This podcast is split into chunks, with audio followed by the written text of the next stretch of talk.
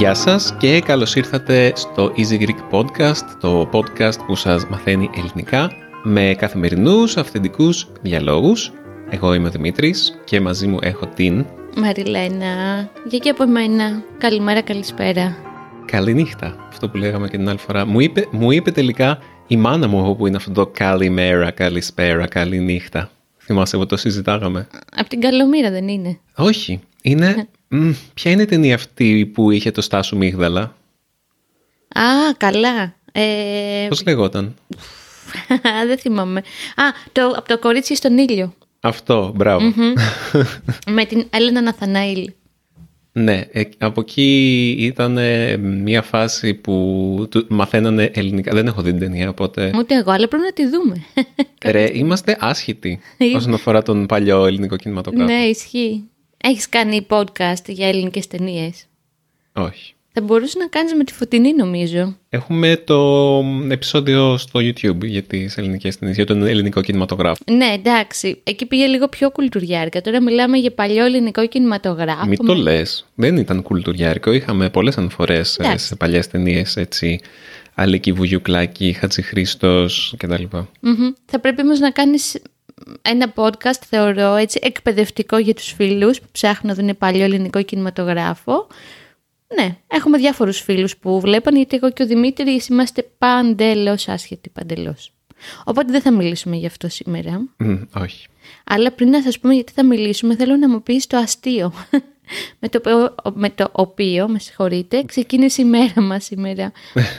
Μερικές φορές ξυπνάμε και έχουμε πράγματα στο, στο μυαλό μας, ε, δεν ξέρω, ίσως επηρεασμένοι από τα όνειρα που έχουμε δει, που δεν θυμόμαστε. Έχουμε ιδέες που έρχονται από το πουθενά. Εγώ σήμερα θυμήθηκα ένα αστείο το οποίο έλεγα όταν έμενα στη Βουλγαρία, μιλάμε πριν 9 χρόνια. Και μάθαινα βουλγάρικα τότε και μίλαγα βουλγάρικα, βέβαια τα έχω ξεχάσει γιατί δεν έχω καμία επαφή με τη γλώσσα πια. Και είχα μάθει μια λέξη που λέγεται κρεπόστ. Και το κρεπόστ στα βουλγάρικα σημαίνει φρούριο και μπορεί και σε άλλες σλάβικες γλώσσες, δεν ξέρω. Και έλεγα το αστείο ότι το κρεπόστ είναι ένα τόστ που είχε από πάνω, κρέπ, από πάνω και από κάτω κρέπες. Οπότε είναι ένα... Πώς είναι το... Ε, Pancakes. Όχι. είναι, είναι ένα άλλο, το cronut, το θυμήθηκα, το οποίο είναι ένα donut με κρουασάν. Το ξέρεις. Όχι. Είναι, όχι. είναι κάτι αντίστοιχο το κρεπόστ. Πώς το είπες το άλλο; Cronut, cronut. Ναι, αυτό είναι το αστείο. Είναι τα, τα ε, πολυγλωσσικά λογοπαίγνια. Ξέρεις, τώρα σκεφτόμουν, Δημήτρη, αν και είχαμε πει ότι θα συζητήσουμε κάτι άλλο. Για τα όνειρα έχουμε κάνει podcast. Έχουμε κάνει για τον ε, ύπνο, γενικότερα. Α, ναι, μπράβο. Οπότε, εντάξει. Δεν θα κάνουμε για τα όνειρα, λοιπόν. Να σου πω κάτι. Ε, Έλα. ξέρεις κάτι με ενοχλεί πάρα πολύ; Είναι όταν έχεις ένα, ένα ποτήρι επαναχρησιμοποιούμενο Ναι. για καφέ και με κάθε γουλιά στάζει λίγο και βγαίνει έξω από το ποτήρι και γίνεσαι σκατά και αφήνεις, α- αφήνεις ε, σε όλες τις επιφάνειες που αφήνεις το ποτηράκι, ξέρεις αυτά τα δαχτυλίδια Ναι. καφέ από κάτω, είναι χάλια. Σου έχω ακόμα χειρότερο και να πέφτουν αυτές τις σταγόνες στα ρούχα σου και στο χαλί. Ω, Ωχ, ναι. ειδικά καφές. Ε, Τι λέγαμε για τα προβλήματα του αναπτυσσόμενου κόσμου; Ένα από αυτά είναι αυτό που μόλις... Τι αναπτυσσόμενο, μωρέ, αναπτυγμένο. Αναπτυγμένους, συγγνώμη.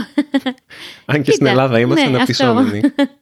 Βαλατζάρι να μέσα στον... δεν- Μπορεί να μην ήταν τυχαίο αυτό που μόλις είπα. Σε κάποιους δείκτες, πραγματικά η Ελλάδα έχει φτάσει αναπτυσσόμενες χώρες ε, ανά τον κόσμο.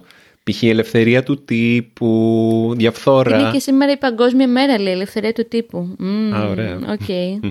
Σίγουρα δεν θα φάμε γλυκά να γιορτάσουμε αυτήν την ημέρα εδώ πέρα, στην Ελλάδα. Αχ, Γιατί, τέλος τι πάντων. εννοείς, είμαστε μια δημοκρατική Ναι, ναι. χώρα που επιτρέπει ε, την πολυφωνία και τη στηρίζει την πολυφωνία. Γιατί έχεις, ε, θες να πεις κάτι αντίθετο, θες να πεις ότι ε, για το σκάνδαλο Νοβάρτης που το έβγαλε η εισαγγελέας διαφθοράς ε, μηνύσανε την εισαγγελέα διαφορά επειδή, επειδή πήγε να ερευνήσει το σκάνδαλο. Τι θέλεις να πεις; Ξέρεις, σκέφτομαι τώρα με αυτό που πάει η κουβέντα. Βέβαια δεν έχει καθόλου καμία σχέση με αυτό που θα συζητήσουμε. Το τι τελικά γνωρίζουν όσοι αγαπάνε την Ελλάδα, τι εικόνα έχουν από αυτό που πραγματικά συμβαίνει εδώ.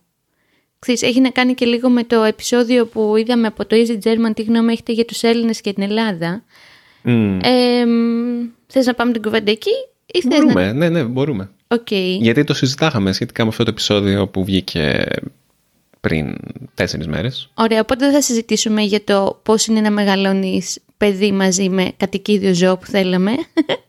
το κρατάμε όμως για επόμενη φορά γιατί εμένα θα με ενδιαφέρει να μιλήσουμε για αυτό. Mm-hmm. Λοιπόν, ακούσε τώρα τι πάθαμε με τον Δημήτρη.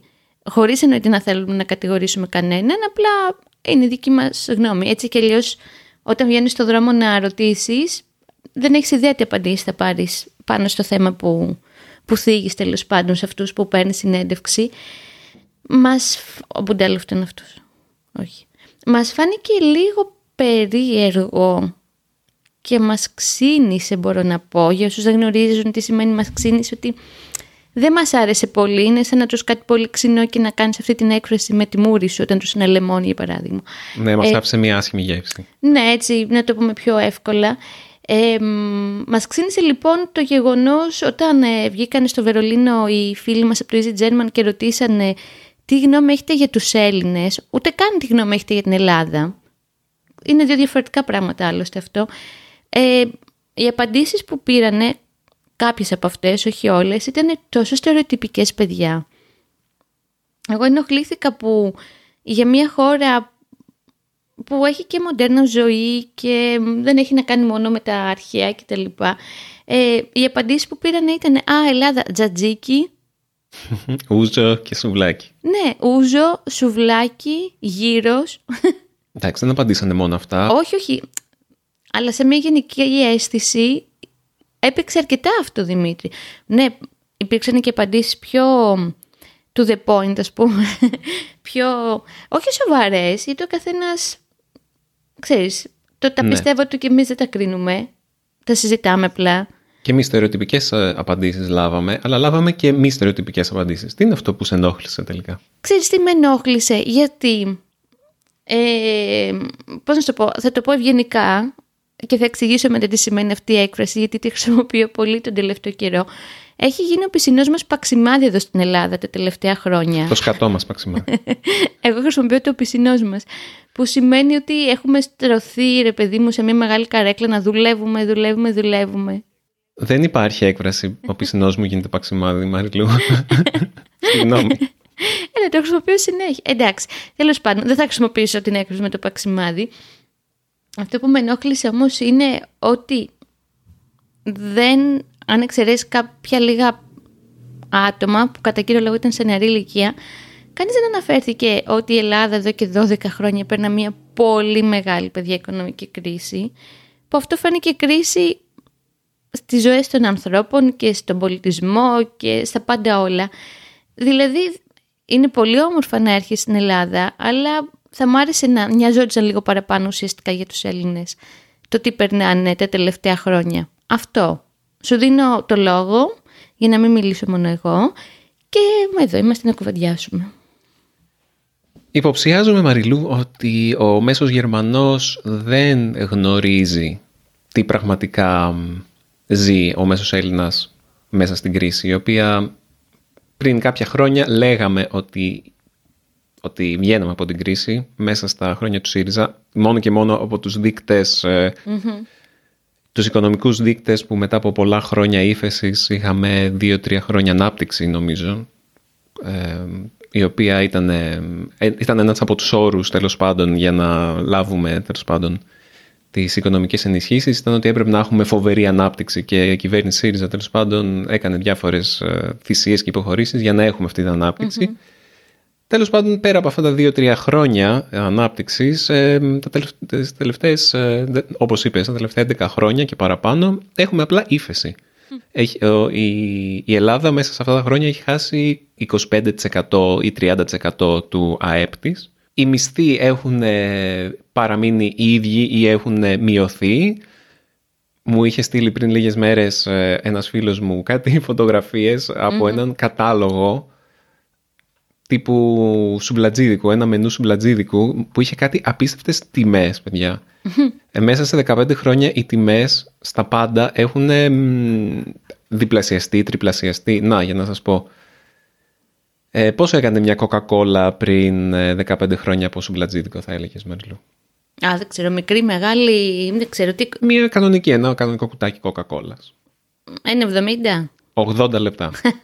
πόσο έκανε μια ε, χωριάτικη σαλάτα; 4 ευρώ. 3,30. Έλα ρε. Πόσο έκανε Θα κλάψω. ένα σουβλάκι με γύρο; Ένα ευρώ. Ένα 20. Και τώρα έχει 2,5 ευρώ ή μπορείς να το βρεις και πιο ακριβά; Τα πάντα έχουν δι, διπλασιο τριπλασιαστεί. Ναι. Οπότε η αγοραστική δύναμη, όπως λέμε στα ελληνικά, του μέσου Έλληνα, έχει διαλυθεί και μ, έχει γίνει μια κανονικότητα αυτό το πράγμα. Δηλαδή το έχουμε συνηθίσει πια μ, τελείως. Και δεν, δεν υπάρχει φως στο τούνελ που λέει και η φίλη μας η Νικολούλη. Εγώ γι' αυτό θύμωσα Δημήτρη.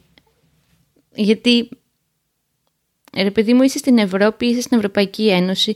Ε, Υπάρχει τώρα μία επιρροή από όλο αυτό στις ζωές μας. Ε, δεν γίνεται τώρα να είσαι στο κέντρο του Βερολίνου και να μην έχεις ακούσει ποτέ τίποτα γι' αυτό. Εδώ εμείς μάθαμε για την κρίση στην Ισλανδία που, και δεν στο λέω επειδή εγώ αγαπώ την Ισλανδία, είχε γίνει ολόκληρη ιστορία. Αποκλείεται τα, τα μέσα ενημέρωσης είτε τα, main, είτε τα, τα mainstream πώς μεταφράζεται στα ελληνικά; Ε, Όχι τα μοδάτα, τα, το κατεστημένο. Του σειρμού. Του, ρε, του, Ναι, ε, τα, όχι τα δημοφιλή. Αχ, κόλλησε στο μυαλό μας, ρε παιδιά. Τα καθεστωτικά. όχι καθεστωτικά, εντάξει. Ε, του, του κύριου ρεύματος. Ωραία, ας πούμε, ναι, ότι τα μέσα ενημέρωσης που επηρεάζουν την κοινή γνώμη. τα μέσα ενημέρωσης που. τα πιο δημοφιλή μέσα ενημέρωσης πολύ που απλή. δεν είναι εναλλακτικά, ας το Ωραία. πούμε. έτσι. Οπότε πιστεύω ότι τόσο τα δημοφιλή, για να το πω απλά, όσο και τα εναλλακτικά μέσα, ε, μία αναφορά θα την κάνανε. Γιατί εντάξει, ξεκινάει και από εκεί κάπως η, η δικιά τους πολιτική και της Ευρωπαϊκής Ένωσης πολιτική να έχει επηρεάσει τόσο πολύ τις ζωές μας. Εγώ θα έλεγα ότι ο μέσος Γερμανός δεν θα το έβλεπε έτσι ακριβώς. Ο μέσος Γερμανός θα έλεγε ότι χωρίς τη δική τους βοήθεια και χωρίς την ε, συνεισφορά της Ευρωπαϊκής Ένωσης στην ελληνική οικονομία τα πράγματα θα ήταν ακόμα χειρότερα. Πρέπει να δεις πώς θα το έβλεπαν εκείνοι, ότι μας σώσανε κάπως ή τέλος Ναι. πάντων μας ε, βοηθήσανε να μπούμε στον ίσιο δρόμο. Δεν νομίζω ότι περνάει από το μυαλό του Μέσου Γερμανού ότι η γερμανική πολιτική ευθύνεται κατά κάποιο τρόπο για την σημερινή κατάσταση στην Ελλάδα. Ρε, σίγουρα έχουμε ένα τεράστιο μερίδιο ευθύνης εδώ. Δεν πετάω τον μπαλάκι των ευθύνων σε κανέναν, γιατί από το 80 και μετά φαγώθηκαν πάρα πολλά λεφτά στην Ελλάδα. Πάρα πολλά λεφτά. Από τα πολιτικά κόμματα με το να κάνουν τα χατήρια στους πολίτες για να γυρνάνε οι ψήφοι πίσω κτλ. Δεν αντιλέγω. Αλλά μ, δεν πιστεύω ότι μας σώσανε και γι' αυτό Δημήτρη τώρα άλλη κουβέντα αυτή έχω μεγάλη περιέργεια τι θα γινότανε αν ο Τσίπρας το όχι το είχε κρατήσει ο- το να βγούμε μάλλον το ότι οι Έλληνες είχαν αποφασίσει το να βρούμε, βγούμε από την Ευρωπαϊκή Ένωση τι θα σημαίνει αυτό τελικά; Εσύ την έχεις αυτή την περιέργεια; Ναι, την έχω. Ε, αλλά νομίζω βλέποντας τα πράγματα και βλέποντας ε, την σημερινή εικόνα της ευρωπης και τι σημαίνει το να μην είσαι σε μια ε, οικονομική και πολιτική συμμαχία, βλέπε Ουκρανία και τι σημαίνει αυτό, φοβάμαι ότι θα υπήρχαν πολλές πιέσεις προς την Ελλάδα και γεωπολιτικές πιέσεις για να συμμορφωθεί. Δηλαδή, άμα βγαίναμε από την Ευρωπαϊκή Ένωση, θα υπήρχαν απειλές μετά, τύπου πολεμικές απειλές από διάφορες ε, μεριές ή μπορεί τέλος πάντων να, έκαν, να βλέπαμε κάποιο είδους επέμβαση από τη Δύση για να, για να μ, έχουμε ξανά κάποιο είδους κυβέρνηση, φιλοευρωπαϊκή κυβέρνηση. Μπορώ να το, θα μπορούσα να το δω αυτό. Ναι, δεν λέω ότι δεν, πραγματικά δεν έχω ιδέα τι θα ήταν καλύτερο ή χειρότερο σε πολλά επίπεδα, όχι μόνο σε οικονομικό ή πολιτικό ή γεωπολιτικό. Απλά να έχω την περιέργεια να δω τι θα γινότανε.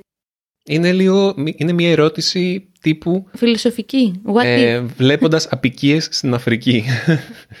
ε, είναι, είναι καλύτερα π.χ. πάρε το κογκό. Είναι Ναι. καλύτερα τώρα το κογκό με την κατάσταση που επικρατεί εκεί ή ήταν καλύτερα όταν ήταν Βέλγοι επικία και τους ε, μπιπ για να ε, εξορίτουν τα, εξορίσουν, για να εξορίσουν τα διαμάντια τους και δηλαδή Εντάξει, αυτό πάει λίγο πιο ακραίο παράδειγμα νομίζω. είναι ένα ακραίο παράδειγμα για να, για να σου δώσω να καταλάβεις ότι μερικές φορές ε, η επιλογή, έχεις δύο επιλογές αλλά καμία από τις δύο επιλογές δεν είναι καλή.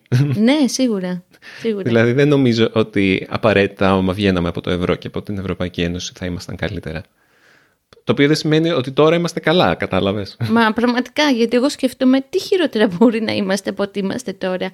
Παιδιά, πραγματικά, δεν ξέρω, είναι, είναι πάρα πολύ δύσκολα τα πράγματα. Μου έλεγε ένας φίλος μου, το συζήταγα με τον Δημήτρη πρόσφατα που είναι άνεργος, ότι ψάχνει δουλειά. Και για έξι μέρες, ούτε καν για πέντε, για οχτώ ώρες θα τον πληρώνουν 500 ευρώ.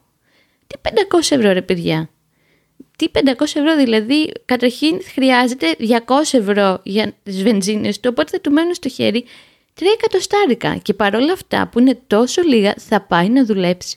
Γιατί τα χρειάζεται αυτά τα 3 εκατοστάρικα. Ξεφτυλιζόμαστε πραγματικά. Για να μεγαλώνουν οι μεγάλες εταιρείες και να... δεν ξέρω. Υπάρχει αυτή η, η ψαλίδα που αρχίζει και γίνεται όλο και πιο μεγάλη που εξαφανίζει τη μεσαία τάξη εδώ στην Ελλάδα σιγά σιγά. Πολλές κουβέντες ανοίγουμε. Τέλος Μ' αρέσει που σου είχα πει Μαριλού, σου έκανα την πρόταση σήμερα. ε, λες να μιλήσουμε για την οικονομική κρίση και πώς έχουμε επηρεαστεί και πώς την έχουμε ζήσει και τα λοιπά. Και μου είπες, όχι! Μετά από το προηγούμενο επεισόδιο που ήταν τόσο ε, θλιβερό, όχι θλιβερό, ήταν ε, στενάχωρο υποτονικό. και μελαγχολικό εντάξει, να συγγνώμη. πάμε σε ένα άλλο Ωραία, ας, σοβαρό μιλ- θέμα. ας μιλήσουμε για γάτες. Όχι, εντάξει, νομίζω έχουμε πιάσει ωραία κουβέντα. Ωραία. Δεν, θα- δεν, δεν λέω ότι δεν πρέπει να κάνουμε αυτή την κουβέντα τώρα, απλά σου λέω ναι, ότι μπορώ, τελικά ίσως να έχουμε ανάγκη να, να τα πούμε. Μπορώ, μπορώ έτσι να κάνω ένα ευχάριστο διάλειμμα και να πω στους ακροατές αλλά και σε σένα που δεν το βλέπεις για να ζηλέψεις ότι χιονίζει στο βουνό απέναντι. Αυτό. Α. Γιατί σήμερα περιμένουμε χιόνια στην Αθήνα και δεν έχει χιονίσει καθόλου, έχει και ηλιακάδα και είμαστε με τον Δημήτρη, φέρτε μας τα χιόνια. Τέλος πάντων, μην, μην ξεφύγει η κουβέντα εκεί. Εγώ χτες έβλεπα μ, τύπου είχε λιακάδα, δεν είχε σύννεφα και έβλεπα άκυρες νυφάδες μία-μία να πέφτουνε και έλεγα αυτό είναι το χιόνι. Ναι, και άλλος το έλεγε, ότι ήλιος με χιόνι. Ξέρεις σχόλια, έλεγα εγώ, Μπάτσι γουρούνια δολοφόνο. ε, σ- μην το βάλεις αυτό. Γιατί; Ναι. το, είναι, είναι και καλά ένα αστείο που κάνουν εδώ παιδιά. Ε, είναι ένα σύνθημα που φωνάζουν ε, σε πορείες πολύ συχνά σχετικά με την αστυνομική αυθαιρεσία και είναι μπάτσι, γουρούνια, δολοφόνοι. Και υπάρχει ένα αστείο ότι μ, αυτό το σύνθημα κάνει ομοιοκαταληξία με άλλες φράσεις που τελειώνουν σε όνι. Π.χ. Ε, από όλα τα φρούτα μ' αρέσει το πεπόνι, μπάτσι, γουρούνια, δολοφόνη. Και εγώ το πεπόνι σκέφτηκα. Το πεπόνι δεν παγώνει. Τέλος πάντων, ό,τι να είναι είναι το σημερινό podcast. Ε, μ, ναι, είμαστε πάντως και γύρω και ούζο και λιακάδα. Σκέφτομαι, Δημήτρη, ότι όταν κάποιος επισκέπτει την Ελλάδα, αυτό μπορεί να μην το βλέπει που συζητάμε τώρα. Ή πολλές φορές πηγαίνουμε σε μια πόλη και μένουμε στο κέντρο της πόλης επιλεκτικά. Εντάξει, γιατί μπορεί να μην έχουμε χρόνο, γιατί μπορεί αισθητικά να μας καλύπτει αυτό. Και δεν πηγαίνουμε στα προάστια, ας πούμε, ή μ, δεν ξέρω, εκεί που ζουν οι πρόσφυγες, εκεί που είναι οι άστεγοι κτλ. Οπότε μπορεί κάποιος όντως να έρθει στην Αθήνα και να μην πάρει χαμπάρι. Και μετά να πάει και στην Άξο, ξέρω εγώ, ή στην Πάρο ή σε οποιοδήποτε νησί και πάλι να μην πάρει χαμπάρι. Οπότε να πει ναι, ότι εκεί είναι όλοι καλά. Βγαίνουν έξω, γλεντάνε, πίνουν, χαλάνε τα λεφτά τους στα φαγητά. Επειδή Αυτό είναι κοινό χαρακτηριστικό σε χώρες που έχουν το μεγαλύτερο μέρος του εισοδήματός τους από τον τουρισμό, όπως η ελλαδα Ε, είναι κοινό χαρακτηριστικό ανάμεσα και σε χώρες της Καραϊβικής, για παράδειγμα, Ναι, έχεις όπου δίκιο. έχεις τα θέρετρα που είναι υπερπολιτελή και εξαπλώνεις την παραλία σου με, το, με Μοχίτο. την πίνια κολάδα σου, ξέρω εγώ. Γεννόμαστε και εμείς στερεοτυπικοί τώρα, για πες. ναι, αλλά ξέρεις, ε, εκεί πάνε οι τουρίστες και οπουδήποτε αλλού αν πας είναι παραγκουπόλεις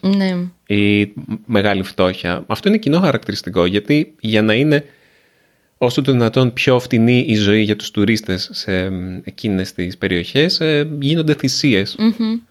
Και άμα, για παράδειγμα, ή, επειδή νομίζω, έτσι είναι μια εκτίμηση αυτή δική μου, ότι έχει διατηρηθεί το επίπεδο, με το βιωτικό επίπεδο στην Ελλάδα και οι τιμές στην Ελλάδα ε, ε, σε αυτά τα επίπεδα για να γίνει πιο ανταγωνιστική τουριστικά. Ναι.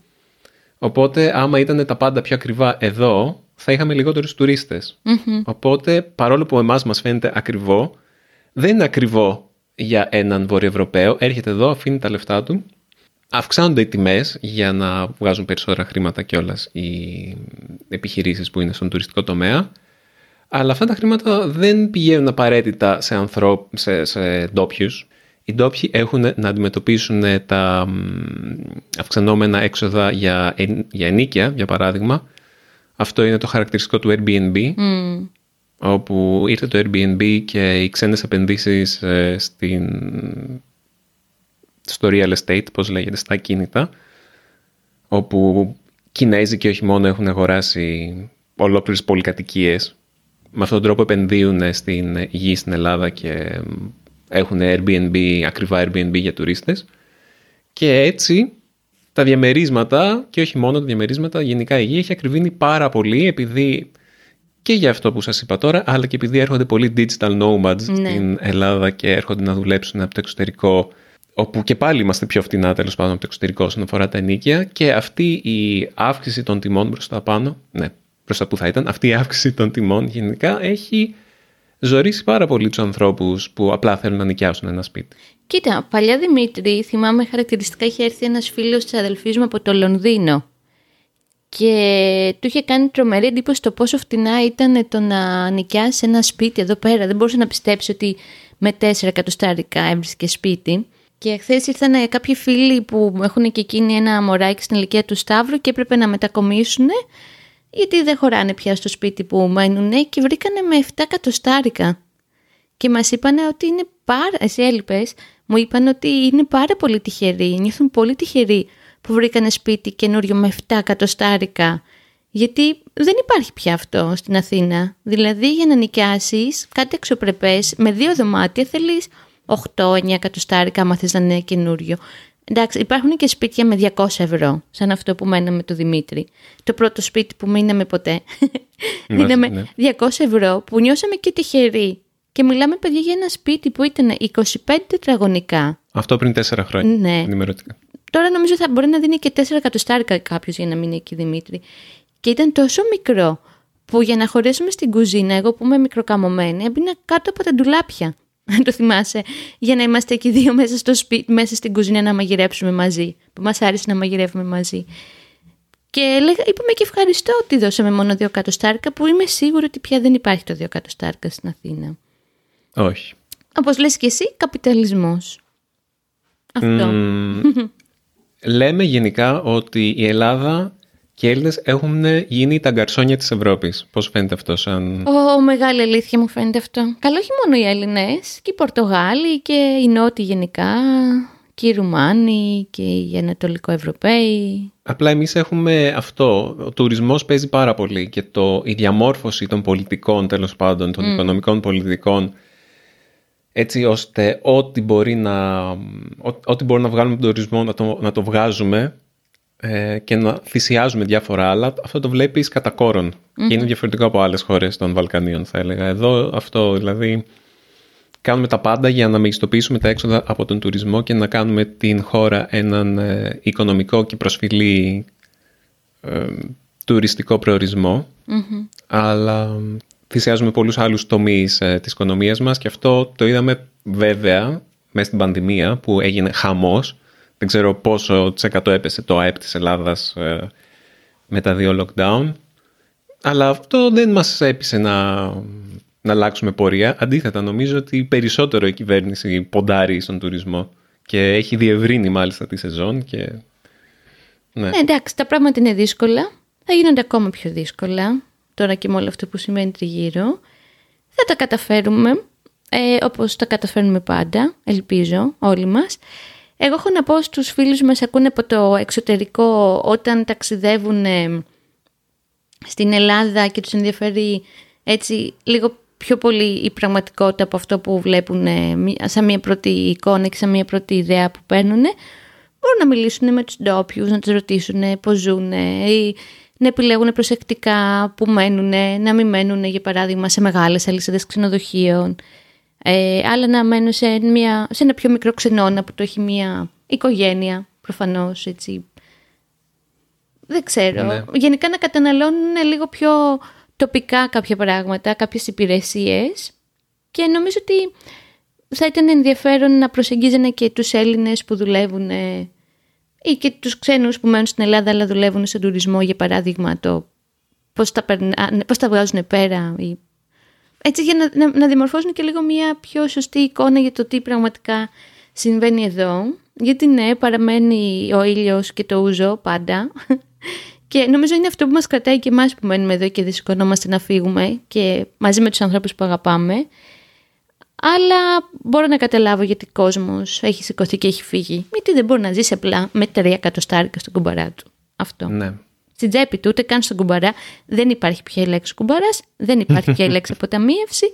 Δεν ξέρω πώς οι γονείς μας καταφέρανε και κάνανε ένα σπίτι και δεν έχουμε εμείς ενίκεια, γιατί τώρα αυτά τέλος. Εδώ λέει το 40% των νοικοκυριών στην Ελλάδα. Ναι. Ε, τα χρήματά τους τελειώνουν μέχρι τον 19ο μήνα. Του... Μέρα. Ναι, τι λέω, μέχρι τον 19ο μήνα. τα χρήματά τους τελειώνουν μέχρι την 19η ημέρα του μήνα. Αυτό το οποίο σημαίνει.